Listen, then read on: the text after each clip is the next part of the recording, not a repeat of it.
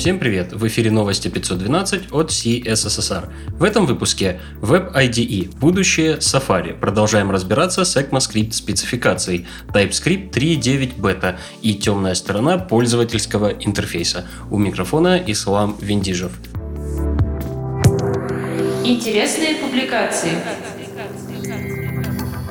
Свен Эфтинге на Dev2 рассказывает о Theia, платформе для построения облачных и десктопных IDE. На этой неделе вышла первая стабильная версия. Она кроссплатформенная, то есть можно собрать среду разработки как для фронтенда, так и для, например, Arduino. Открывается даже на планшетах, не требует скачивания посторонних бинарников, может работать как на десктопе, так и в облаке. Некоторые сервисы, например gitpod.io, уже обзавелись IDE, построенной на Theia в блоге WebKit рассказывают, чего ждать в будущих версиях Safari. Статья большая и затрагивает все версии браузера от macOS до watchOS. К примеру, стоит обратить внимание на Resize Observer и Web Animation API для macOS и поддержку событий мыши и указателя на iPadOS. Следующая статья содержит почти летальное количество реверс-инжиниринга и байткода. В блоге V8 рассказывается о том, как работает Pointer Compression. По сути, Pointer Compression сейчас это работающий компромисс между потреблением памяти и ресурсов процессора. V8 с Pointer Compression использует столько же памяти, сколько, например, если бы мы работали с 32-битным приложением, а производительность при этом была бы как у 64-битного. Там же в блоге V8 вышла третья глава из цикла о спецификации ECMAScript. Эта глава знакомит читателей с четырьмя видами грамматики – лексической, синтаксической, строково-числовой и грамматикой регулярных выражений. На CSS Tricks вышла серия статей об идеальном пользовательском интерфейсе. Речь будет идти об обратной стороне интерфейса, работа бэкэнда, молниеносная доставка контента на наше устройство через CDN, компромиссы между SQL и NoSQL базами данных, проблемы строгой и конечной согласованности, а также о современных алгоритмах, которые эти проблемы решают. Эндрю Уэлш написал руководство по Docker. Статья сосредоточена на том, чтобы аннотировать реальную конфигурацию Docker, которая используется на проде. Также обсуждаются различные концепции, которые лежат в основе Docker, но основной целью является документирование рабочего конфига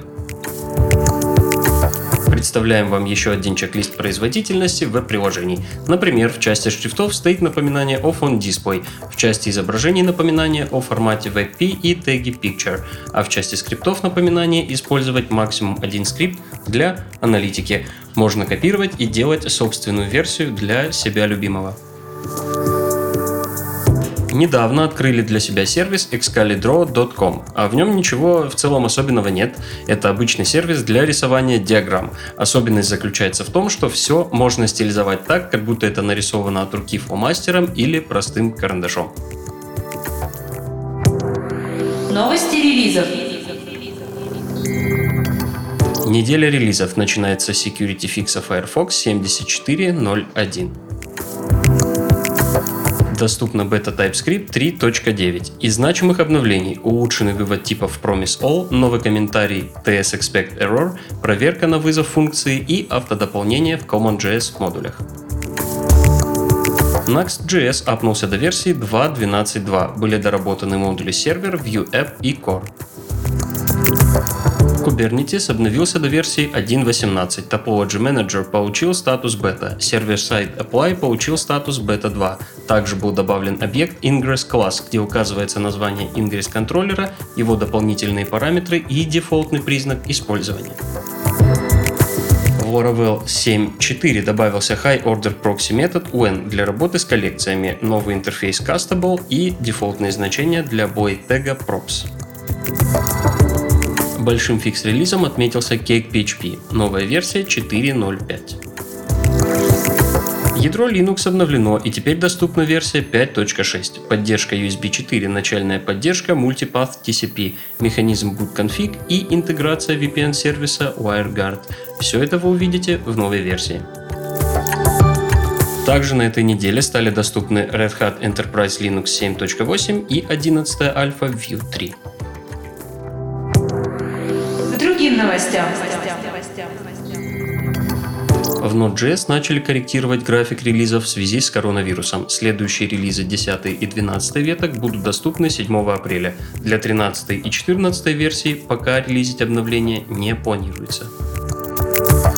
Все из-за той же короны Google временно откатывает применение маркировки куки файлов same site. Хотя большая часть веб-экосистемы была подготовлена к этим изменениям, мы хотим обеспечить стабильность веб-сайтов, предоставляющих банковские услуги, онлайн-магазины, правительственные и медицинские услуги, говорится в официальном комментарии Google. Google Open Source выпустил новый инструмент Code Search для навигации по своим open source проектам. Поиск поддерживает регулярки, фильтрацию по лейблам и возможность просмотреть всю историю изменения файлов по аналогии с GitBlame. Также для некоторых проектов доступен сервис перекрестных ссылок. Инструмент на самом деле уже достаточно старый, просто им пользовались преимущественно внутри самой Google. Fedora, CentOS, Real и CPE объединяют усилия для создания сервиса совместной разработки GitForge. По сути, это платформа для взаимодействия с Git-репозиториями и для хостинга проектов, связанных с дистрибутивами CentOS и Fedora. Изучив почти три сотни отзывов от участников проекта, было решено создавать GitForge на базе GitLab. Среди требований к выбору платформы были упомянуты отправка push-запросов по HTTPS, средства ограничения доступа к веткам, поддержка приватных веток, разделение доступа внешних и внутренних пользователей, наличие средств для интеграции с IDE. Решение использовать GitLab уже вызвало волну возмущения среди разработчиков, как минимум по той причине, что все обсуждения проводились в закрытом режиме. Более того, часть требований GitForge может быть реализована только в платной версии GitLab Ultimate. Официальный твиттер Deno сообщает, что первая версия Deno будет выпущена 13 мая 2020 года. Уже готов основной функционал и до тех пор будут только доработки и корректировки. Там же в твите есть ссылка на issue, куда можно вносить информацию об API, которая также требует доработок.